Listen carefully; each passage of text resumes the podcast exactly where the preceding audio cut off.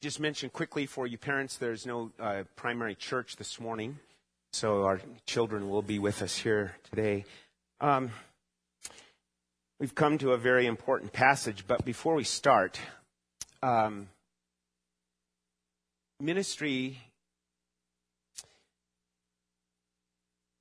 ministry is is tough, and uh, right now this is a very tough time.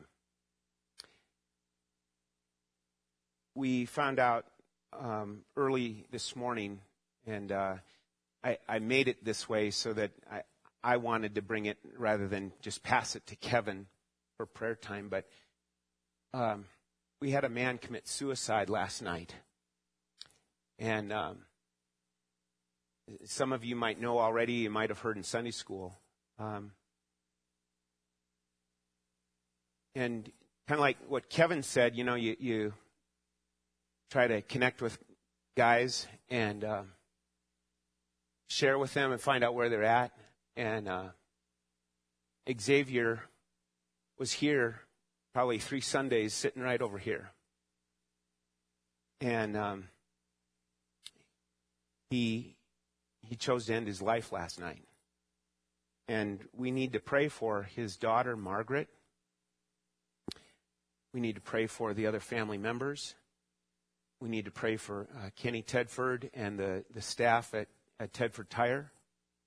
Kenny's been on the phone with family and, and um, dealing with it already. We want to be praying. This is, uh, no matter how you un- try to deal with it, it's very difficult.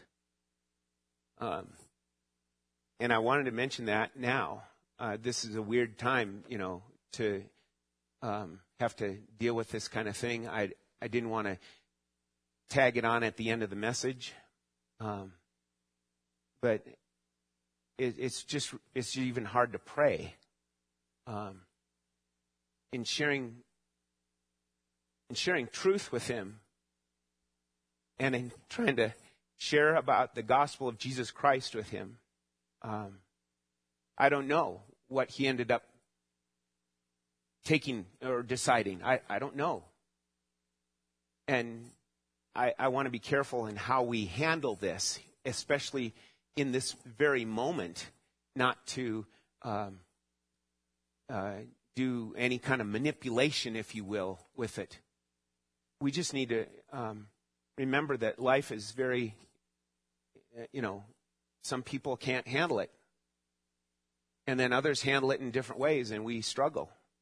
And I want to just say the encouragement that um, we can continue to show as a body of believers will be very important. Not just in light of this, but as we go on through life. It's, it's just so important. You don't know what someone's dealing with. I don't either. And, you know, we, we assume everything's fine. You know, we play, our, you know, we, we keep people at a distance, you know, a lot of times and don't want to share what is really going on. But um, just know that um, you can be, you Christian, you can be an instrument in God's hands. And you, you don't know exactly what effect you'll have. That's probably a good thing. Because a lot of times it just leads to pride kind of sneaking back up again. Um, you know, we don't have to go into, you know, the big city to hear all the bad stories. You know, we, we want to we want to be alert here in, in our community, in Fallon, the people who are hurting. And folks, listen, the answer is not in trying harder. The answer is not in being better. The answer is in Jesus Christ and the gospel of Jesus Christ. You need to understand that. Let's pray. Lord, we, we really need your help. And I need your help. I pray that you would be glorified in our time as we look into your word. And I pray that you would help each one of us to really want to listen to you and hear from you and encounter you now. Dear Lord, I pray that you would please help uh, Margaret and the other family members. I pray that you would, uh, in your wonderful way, dear Lord, show yourself mighty to save again and help bring comfort and peace to this family. Lord, we pray that we say it often. We know it's a principle from your word, but would you take these ashes and turn it into beauty? Lord, please um, help us to be a loving and encouraging and loving and encouraging body of people, a, a group of people that love you and lift you up. And help us to be faithful to your word and to love your word and to live it and have you help us live it out in our lives because we need your help. Thank you that you are the good shepherd. Thank you that you are the faithful one. And uh, we don't have to understand everything, but please uh, be near to Kenny and his staff at, the, at, at Tedford Tire, um, and uh, especially Margaret. We pray for her that you would please uh, do your good work in her life. We pray this in Jesus' name. Amen.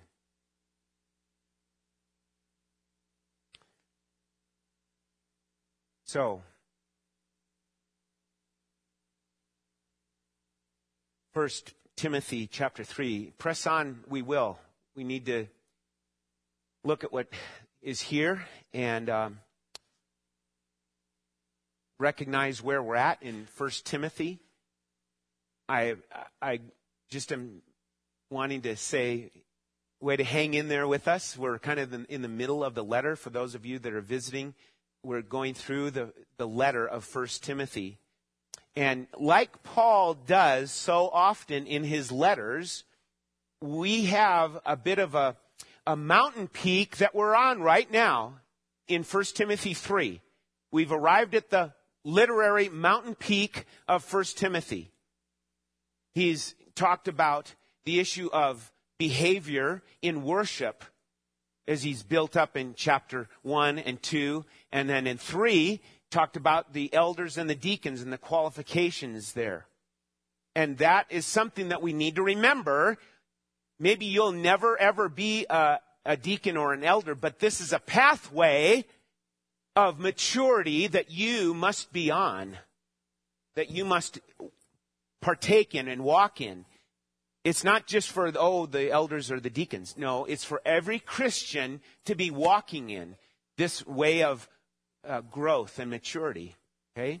And that's what the qualifications we're talking about. And, and the qualifications really show forth the, the character of the growing Christian. Okay? So, in this introduction, and you can follow along in the outline in your bulletin if you'd like, um, Paul's primary purpose of writing this letter is found right here in, in chapter 3, 14, 15, and 16. And it's really in verse 15. Look at it. Verse 15. He says, In case I'm delayed, I write to you. He wanted to go to Ephesus, but he says, In case I'm delayed, I write this to you so that you will know how one ought to conduct himself in the household of God. There it is. There's the mountain peak of First Timothy that you will conduct yourself, that you will behave yourself. So two critical issues that come up. And this is uh, fill in the blank time. Two critical issues is our behavior and our belief. And many of you have heard that in the past. It's um, here's our conduct and our creed. Okay, here's our our duty and our doctrine. Okay, so here it's our behavior and our belief. They go together. They must go together. Okay? And what happens is that, you know, this is how Paul builds his message, not just here in First Timothy, but he does this uh, consistently throughout other letters in the New Testament. Behavior and belief. How's your behavior? and especially young people, this is really important and helpful for you to understand because your behavior is needing training and discipline. Young people, children, you need training and discipline. It's not that mommy and daddy or or Sunday school teacher or pastor are perfect at all. Not no, that's not the point, but there's the issue of training and disciplining in your life. Okay?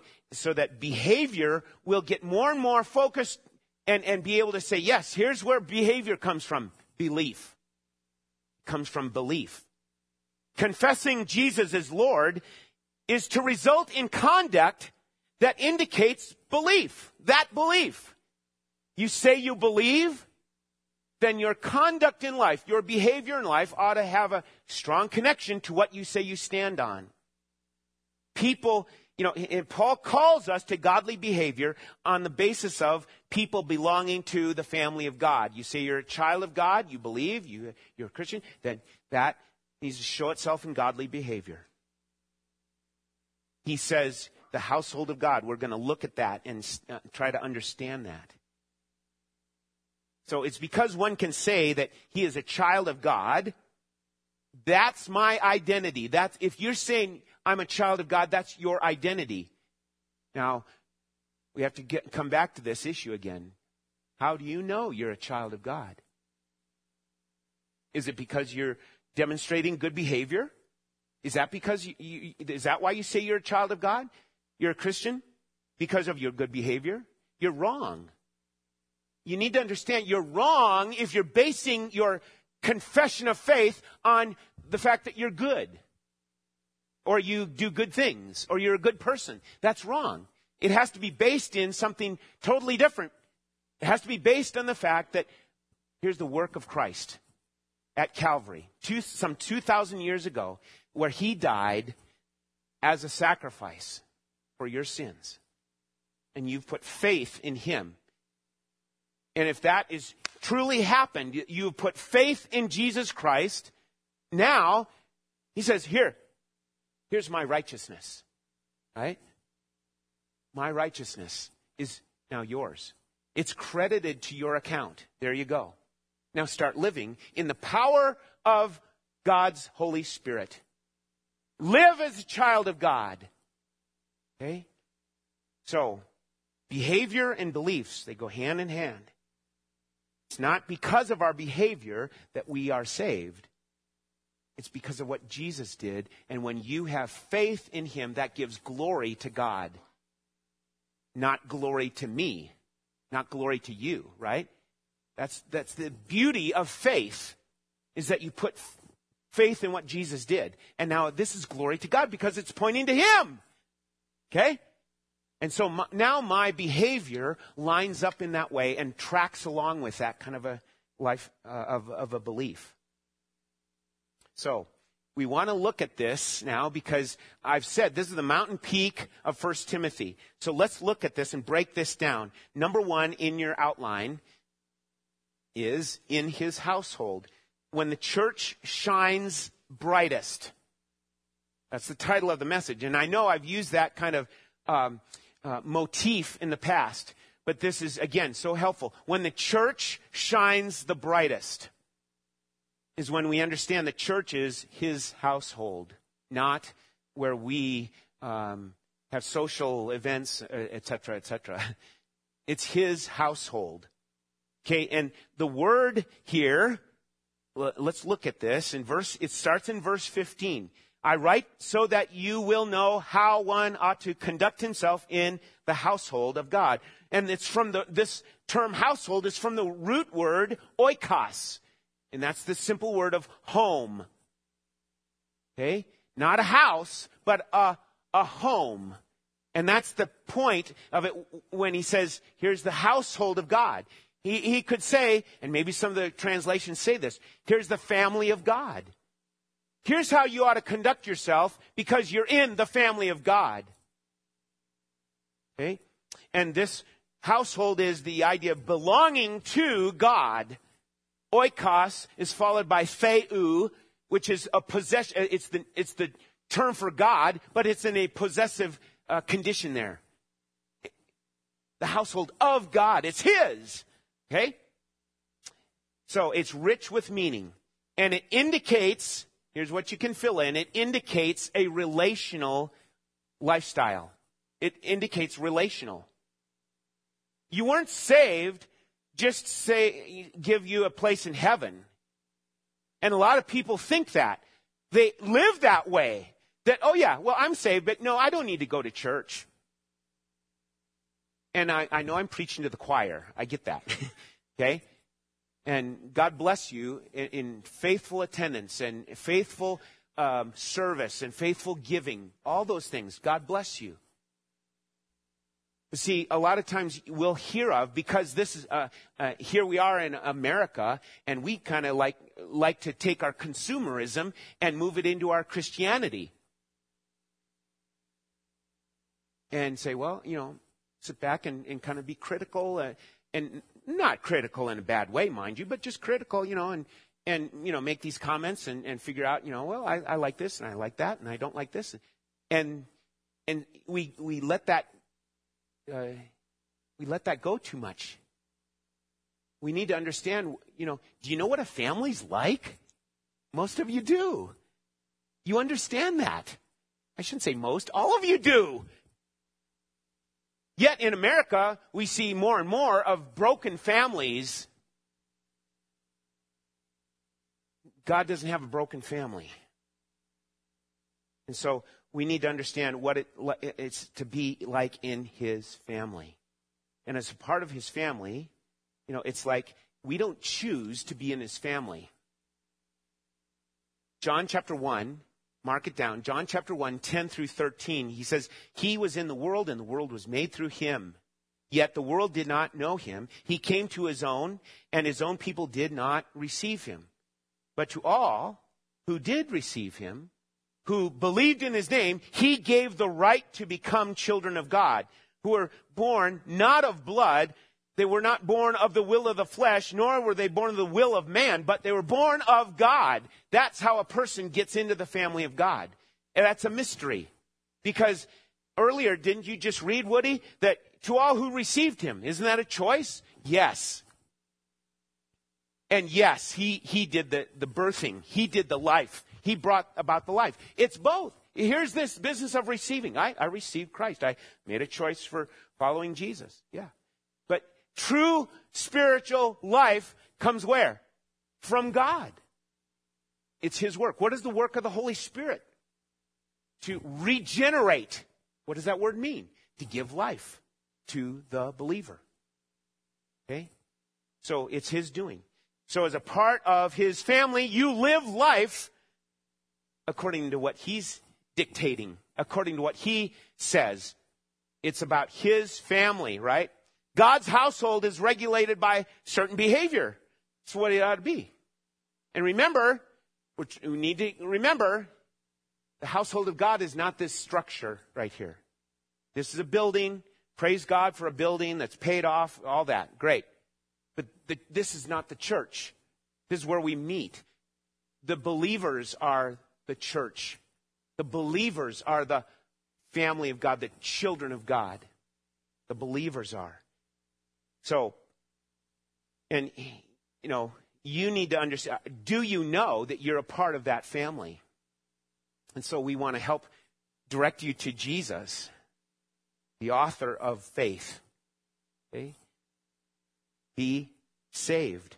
Come to salvation. Believe in the Lord Jesus Christ. So Paul's point is that your behavior is such that it gives evidence of your identity as a child of God. And so, you know, families. Uh, families look similar. Uh, you look at my family, some of you have seen my brother. You say, man, you're a twin. I didn't know you're a twin. And I say, thank you very much. He's older than I am. So, wait a minute. That's wrong. No, anyway, some of you got that. Um, so the idea is families look similar, right? Families are committed to one another. In tough times, who shows up? Family. Okay? There's love. There's love.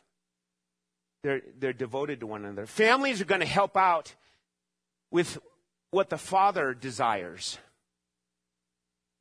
That's the idea of the church. Uh, in family life, everyone learns about serving and sacrificing for others. You know, that, that's a good thing. And that's about growing together. We grow together. It's not like we've all got it together, but we're growing together. And the idea that we're going to help out in a pinch, that's, that's showing that we're involved. And, and here's a, a, a bit of a struggle that we're having at Parkside is you know, some people feel like, well, I, I can't ever get involved. I can't help out. I'm not good enough. I'm not this enough. Uh, those kinds of things come to mind. Have you had those thoughts? You know, I, I, I want to help encourage in this way of becoming more involved. But also, it's not just on a Sunday morning, it's Sunday through Saturday for you to understand, yeah, I'm, I'm representing Jesus in my life, where I'm at. Is that how you perceive your, your week? You're a representative of the living God to our world, to our community. And that's what he lays out here for us. So we live and we function like God's family would, settled as children of God. Do you see some of the children uh, run around here after church saying, Who's my mommy? Who's my daddy? You don't see that. They know, the children know who daddy is. And so that's the idea behind the household of God. Okay? Loving Him and then loving one another. Loving Him and loving one another. Secondly, the church is the church of the living God. It's the church of the living God. Now, here's another word study that we want to touch on really quickly is now he uses the word ecclesia. Some of you are familiar with that. The word ecclesia is simply the word assembly. Now, Paul was writing to Timothy. Timothy was where? In Ephesus. Okay? And Ephesus is a, you know, busy, active city, all right? And so the idea of ecclesia is the term simply to gather or to assemble. And it's like in, in the city of Ephesus, it's like where there's a political gathering. Well, that was an ecclesia. Okay? And you could only join in on the assembly if you were a citizen.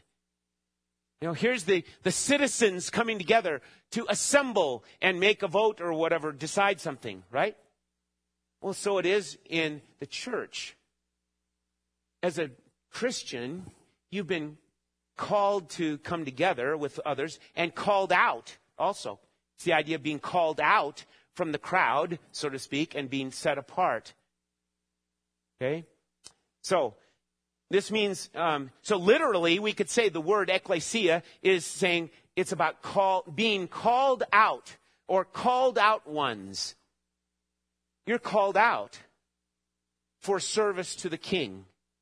You're called out to leave the ways of the world. You're called out to be living holy lives, godly, in a godly way. Okay? Now, it does not mean sit back ones. it does not mean chill out ones. It does not mean negative ones. It means called out ones. Called out and learning to live to proclaim the, the glories and excellencies of Christ in your life. Okay? So this now really can indicate, because it's saying it's the church of the living God, this would indicate dynamic living, not static living. And this is important. I, I, I, say this because a lot of us get into the habit of living in a static way. We just sit back and figure, you know, well, I'm saved, I'm going to heaven. Isn't that good enough? I mean, I, I, I can sing Amazing Grace and really mean it. Isn't that good enough? And I would say no, because this is the church of the living God. And what is God? God's not dead. it's the church of the living God. And what does the living God want to do in your life? He didn't save you as, uh, oh, good grief, now I lost his name. The guy in Texas.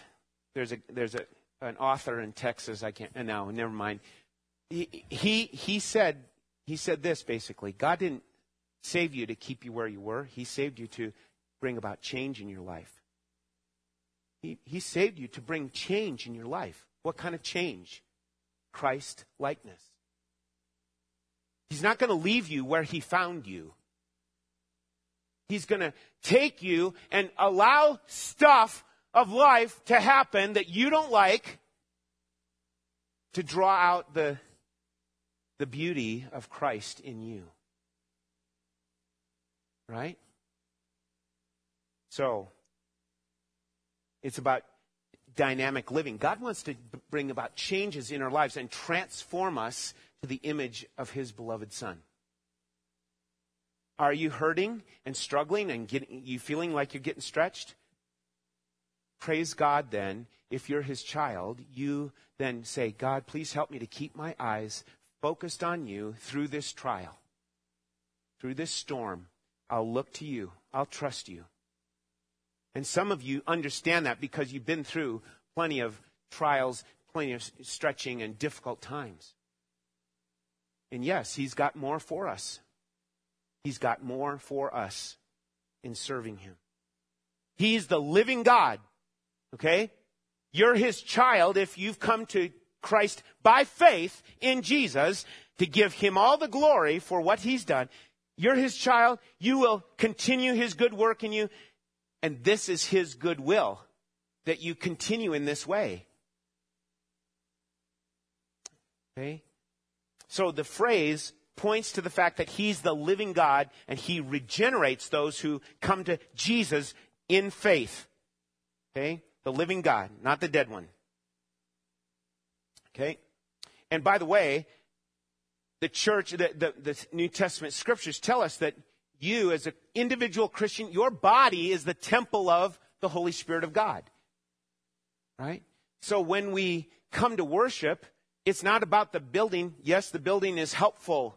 The building's good and all, but it's more about who resides in you. And are you preparing your heart to worship Him? Because we're the church, the gathering, the assembly of the living God. And really, that's a truth that ought to be enhanced more in our minds so that we'd be excited. The fact that God's alive. God's alive. He's not dead. The world says he's dead. The world pushes him away and says, this is just a, your fantasy. Give up, man. You know, the guy that, you know, talked with Kevin, you know, it's like, what? You know, looking at him like he's some sort of odd duck from Mars. My friend, if you're if you know your identity as a child of God, then rejoice that today we've come together as a portion, a, a local church body to rejoice in the living God. He's at work in you.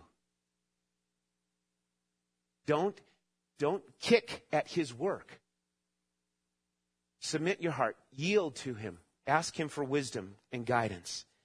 Number three, number three, we move on. He, he says, he's just, you know, going with these definitions or the, these descriptions, okay? He says, I write so that you will know how one ought to conduct himself in the household of God, which is the church of the living God, the pillar and support of the truth. So, number three, the pillar and the support of the truth. It's the ground or the mainstay of it. He now shifts to this archaeological terminology. And the idea here is that the people, remember, he's talking about a building to point to a truth about the people of God. Okay? And the people, the church, God's children will promote and protect the truth. That's what he's saying here. It's the church of the living God, the pillar and the support of the truth, specifically the truth. Okay? Now, this is really indicates uh, convictional living. You live by conviction. all of us live by convictions. It's just that we need to learn as Christians, as God's children, we need to learn more and more about biblical, scriptural convictions. And, and discern between the, you know, the things of the world that we get influenced by and what God brings forth in His Word. So now this, it's important to get this in the right order. The church is the pillar and support of the truth, not the other way around. Important. And there, you know, here's the, uh, the Catholic Church. Their understanding is it's the other way around. It's all about the church. And they decide, here's the truth. No, we don't do that. We understand what Scripture says. Scripture says the pillar and support of the truth. The church is to lift up the truth, to display the truth. And you know what he was referring to here? He, he set it up. Who, you remember the letters going to Timothy, and Timothy's in Ephesus. What was in Ephesus? Here's the temple of Diana. Now, I don't have a picture for you, but uh, picture a temple in those days. Okay? And you know what? The whole structure had what surrounding it? Uh, is pillars. Pillars surrounded the, these big temples. So here's the hundreds of, uh, uh you know, almost a hundred pillars or columns holding this temple up so that people could come and worship a, a woman, Diana, a mythological uh, figure. Mythological. Interesting, you know, she, she's held up as the, the goddess of, of the moon and the goddess of the, the hunt.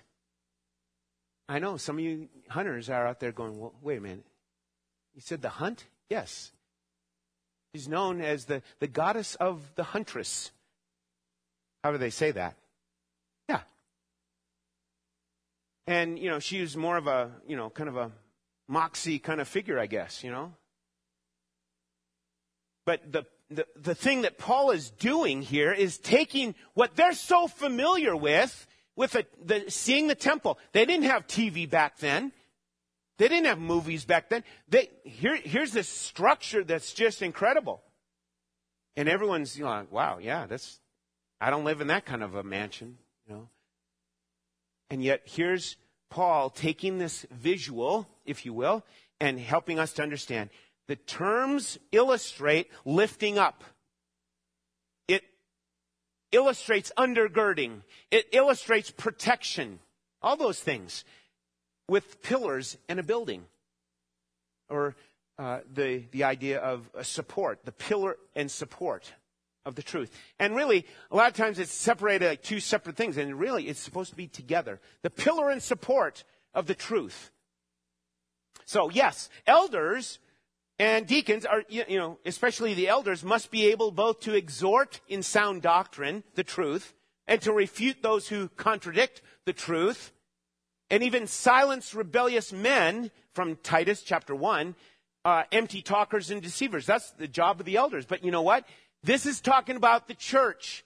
You and I, as believers, to, together are the church. And do we support and do we protect the truth? Do you? Are you learning the truth of the Word of God? Or you wait Sunday after Sunday for more of the Word of God to be taught to you or t- taught to you? You need to be in the truth more and more so that you'll know. And that's the idea. We've got a sign, one of the little signs we have in the office. Be like the Bereans. They heard from the Apostle Paul the truth of God, but they, what do they do? They say, well, that's the Apostle Paul, but let's go and let's search out the scriptures ourselves. See, that's good. That's upholding the truth. You're, you're seeking after truth. So the Bible tells us when it comes to truth, the Bible says, seek for the truth.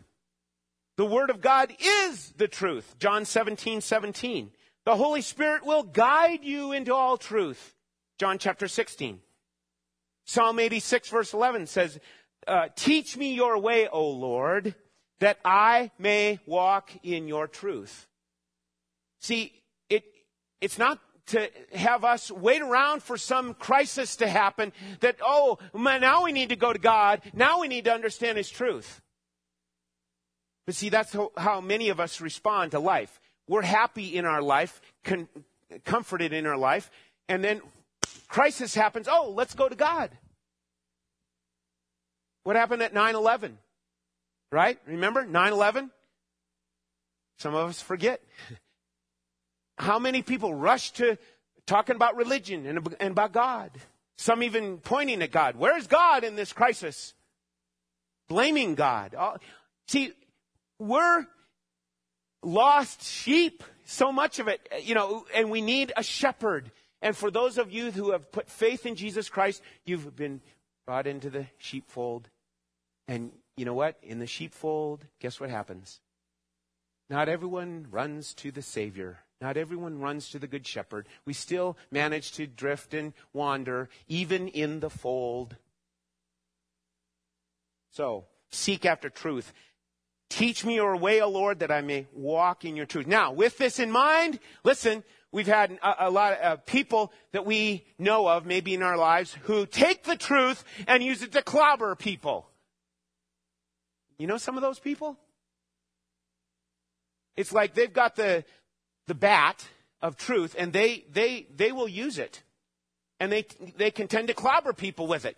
You know that little game that you see the little heads bop up and you bop the, you know. It's like that's what I, that's what I envision. Sometimes people use the truth in that way. Don't be caught that way, Christian. Don't be bopping people with the truth like that. And the reason I say that is look at Colossians 3. Just turn, you're, you're in 1 Timothy, turn back um, to your left a little bit with Colossians chapter 3. Look at what Colossians 3, verse 12 says So as those who have been chosen of God, holy and beloved, put on a heart of compassion, kindness, humility, gentleness, and patience, bearing with one another, forgiving each other Whoever has a complaint against anyone, just as the Lord forgave you, so also should you.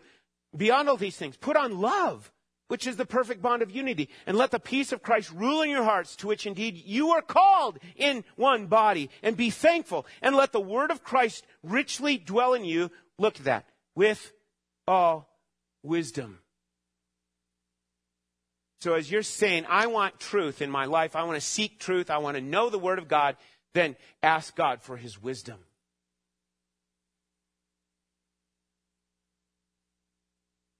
So there's times when you don't know who you're dealing with. So you're, you're thinking, is this person a believer that I'm talking to?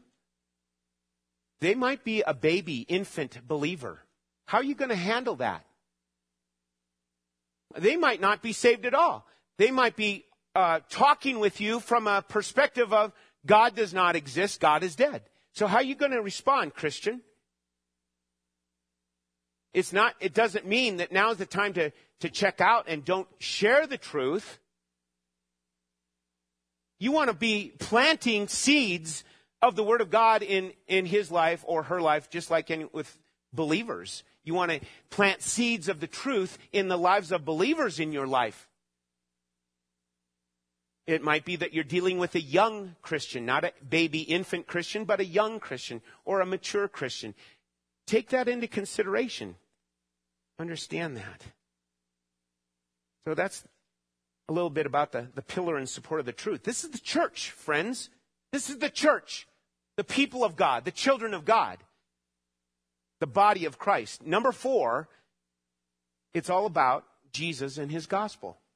It's all about Jesus and his gospel. Look at verse 16. We come to the last verse in chapter 3.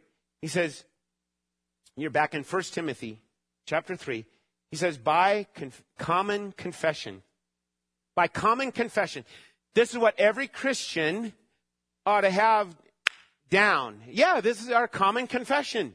What is? That's what he's going into in verse 16. Great is the mystery of godliness. What is that? It's not a mystery, by the way. It's not a mystery. It is a mystery. But to you who are saved, it's no longer a mystery. Why? Because you know why the Messiah came. You know why Jesus came. He's now Lord of Lords. He's gone up to heaven and he sits at the right hand of God. He's, he's accomplished it. And so, here's this issue of it's all about his person and his work, the gospel. Okay? And he calls it the great, uh, great is the mystery of godliness because what once was concealed is now what? Revealed in Christ. So this would indicate radical living. You say, okay, you lost me there. I'm not into radical. You know what? Then you're not listening and reading in the Gospels about Jesus.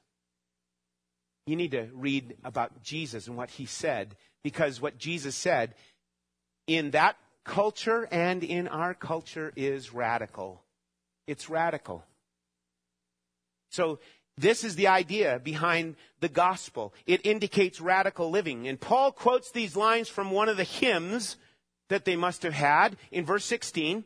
He quotes one of the, these as it, it were a hymn of praise that summarizes his person and his work. So when we look at verse 16, what you ought to look at and see is the gospel of Jesus Christ. That's verse 16. It's the foundation of our faith.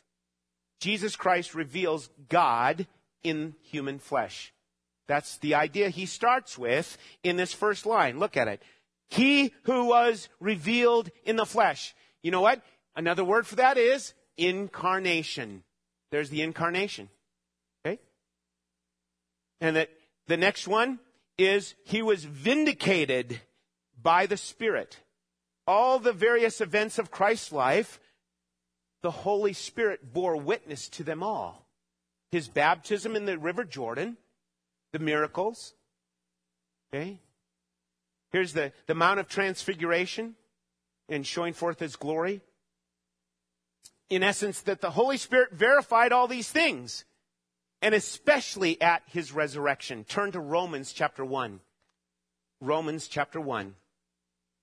Verse 3 and 4, it says that concerning his son. Paul's writing, starting opening this letter to the Romans, concerning his son in verse 3, who was born of a descendant of David according to the flesh.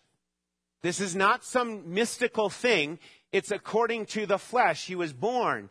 And verse 4, who was declared the Son of God with power by the resurrection from the dead according to the Holy Spirit, the Spirit of holiness, Jesus Christ our Lord. Romans 1, 3 through 4. Okay? So, vindicated by the Spirit. It all uh, serves to be authentication of his divinity. He's truly God. Number three, it's uh, uh, seen by his angels. Okay? You see that? Seen by angels. That's really referring to his ascension. Leaving in Acts chapter 1 and moving on up to heaven. All right? the exaltation of Christ there. And then the second part, if the first part serves as uh, basically the, the foundational stuff, the foundation of the gospel, here's the mission of the gospel. Look at it. goes on to say, proclaimed among the nations. How are people going to hear?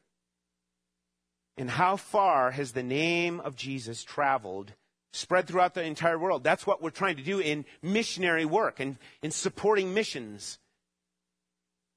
And Steve Bauman, where he's at, most of you know, I, I won't say it for the tape recording or whatever, but here's the thing. His work is given towards getting the word out in some of these remote mountains in some of these far off countries. Okay? And, and here's the, we're supporting his work. But also, what about right here? You being a missionary, you serving the Lord in this way to pass along the gospel that we say we live by. Will we share the gospel with someone right next door or at work? Will we share the gospel with somebody else and point them to how Jesus has saved you. Okay? Proclaimed among the nations. The church is, the, is God's means and method for the people of the nations to hear the good news. Then, the next one. Believed on in the world. Here's the response to the gospel. Belief. Have faith. The ongoing fulfillment of his redemptive plan. Believing in the Lord Jesus Christ is the most important decision that you can do. Those who will believe will be pardoned, will be forgiven, will be justified, and adopted into God's family and reconciled with God, made right with Him. Have you been made right with God? Please don't leave this morning without getting made right with God. If you're here and you don't believe, you're not right with God if you don't believe. And so we want to implore you come to faith in Jesus Christ. Then the final one, taken up in glory. Here's what we praise God for. It signifies the reason why we proclaim Christ. Here's the climatic exaltation of the Lord Jesus Christ. Philippians chapter 2, verse 11. I'm sorry, verse 9 and 10. Uh, that God highly exalted him and bestowed on him the name which is above every name, so that at the name of Jesus every knee will bow of those who are in heaven and on earth and under the earth, and that every tongue will confess that Jesus Christ is Lord to the glory of God the Father. He's finished his work. He cried that out from the cross. It's his perfect work. He's now exalted, the triumphant king. He's conquered sin and death and hell and he will return again. And all of humanity will be judged in light of his work. Will you stand and say, Look at what I've done, God? Or will you stand saying, Look at what my Savior has done? It's all about Jesus. What does our community see does our community see pillars with your design on the pillar? Or does our community see pillars, if you will, with the design of Jesus, with his truth being displayed, being promoted? The more that we grow in the scriptures, the more that we can shine forth and display the truth of God in our community. This is what the church is about. A lot of people want to say the church ought to be like a hospital. I agree with that. A church ought to be like a hospital to help people get, you know, made right with God and, and healed. You know, the church is uh, a, a lot of names. You know, we've mentioned family. The church is to be a family. And we need to show the love of Christ to one another as He's loved us, as He's forgiven us. Are we ready to do that? But the church is also to uphold and protect the truth. And that's where a lot of churches are failing. They're, they're kind of skirting the truth. They're pushing it aside, saying, that's not, you know, we don't want to be so offensive. Let's just talk about the positive things. And I want to be positive. I want to be an encourager, but you know what? When we go through just a letter like First Timothy, there's a lot of issues we can't just skirt and push aside because we don't like them. We need to deal with it. God, help us to be faithful in this, right? And help each one of us in our lives to be faithful in shining forth and displaying the truth uh, that Jesus lives, that He's alive. And help us to be trusting Him. I want you to stand and. Uh, we're going to close with just a, a simple little chorus and just our voices. Let's stand together.